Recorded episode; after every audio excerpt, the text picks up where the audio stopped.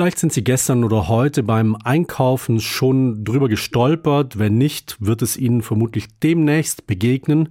Das neue Lebensmittelsiegel Gutes aus deutscher Landwirtschaft.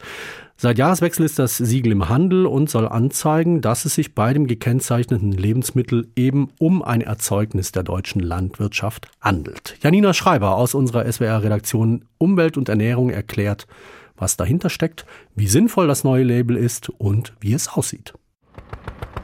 Ein kleiner Traktor auf einem schwarz-rot-goldenen Acker. Drumherum steht in Großbuchstaben Gutes aus deutscher Landwirtschaft. Ab dem neuen Jahr soll dieses Siegel uns im Supermarktregal zeigen, wenn ein Produkt komplett in Deutschland hergestellt wurde.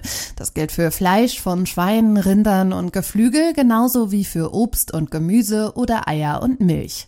Bernhard Krüsken vom Deutschen Bauernverband erklärt, für ein Schweineschnitzel mit diesem Siegel sei klar, dass das betreffende Schwein, von dem das Lebensmittelfleisch gewonnen worden ist, in Deutschland geboren worden ist, dass es aufgezogen worden ist, dass es auch dann hier gemästet worden ist und schließlich geschlachtet und verarbeitet worden ist. Doch tatsächlich ist der Supermarkt schon heute ein richtiger Siegeldschungel. Es gibt Tausende.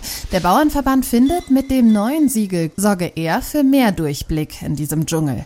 Krüsken. Wir gehen ja in Deutschland davon aus, dass wir hier ein relativ hohes Niveau an Standards in den verschiedenen Bereichen haben. Seien das Umweltstandards, seien das Tierwohlstandards, sei das Arbeitsverfassung unserer Betriebe. Und ich denke, dass sollte man auch kenntlich machen, woher Lebensmittel kommen. Doch Andreas Winkler vom Verein Foodwatch gibt zu bedenken, dass das neue Siegel auf dem Schweineschnitzel dann nicht zwangsläufig mehr Tierwohl bedeutet. Denn auch wenn die Fleisch- und Lebensmittelindustrie das ja gerne anders darstellt, muss man sagen, Tiere leiden in deutschen Ställen genauso unter Schmerzen und Krankheiten wie Tiere in anderen EU-Ländern. Also Herkunft Deutschland ist bei der Tierhaltung mitnichten ein Qualitätssiegel. Neben Aldi haben sich auch Rewe, Edeka und die Schwarzgruppe mit Land- und Ernährungswirtschaft auf dieses freiwillige Siegel geeinigt.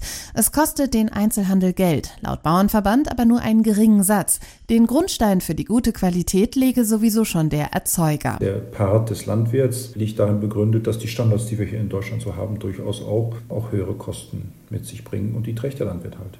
Und das müsse eben auch mit höherer Zahlungsbereitschaft belohnt werden. Wir erwarten natürlich schon, dass dieses Qualitätsversprechen auch vom Verbraucher honoriert wird in Form von höheren Erlösen und höheren Preisen. Wann wir das neue Siegel mit dem Traktor auf schwarz-rot-goldenem Acker dann tatsächlich zum ersten Mal im Supermarkt sehen, sei laut Bauernverband auch davon abhängig, wie schnell die Lebensmittelindustrie es nun nutzt. Andreas Winkler von Foodwatch jedenfalls sieht das neue Siegel generell kritisch. Das Letzte, was wir brauchen, ist ein weiteres rein freiwilliges Siegel, das sich die Agrar- oder Lebensmittelindustrie selber verleiht.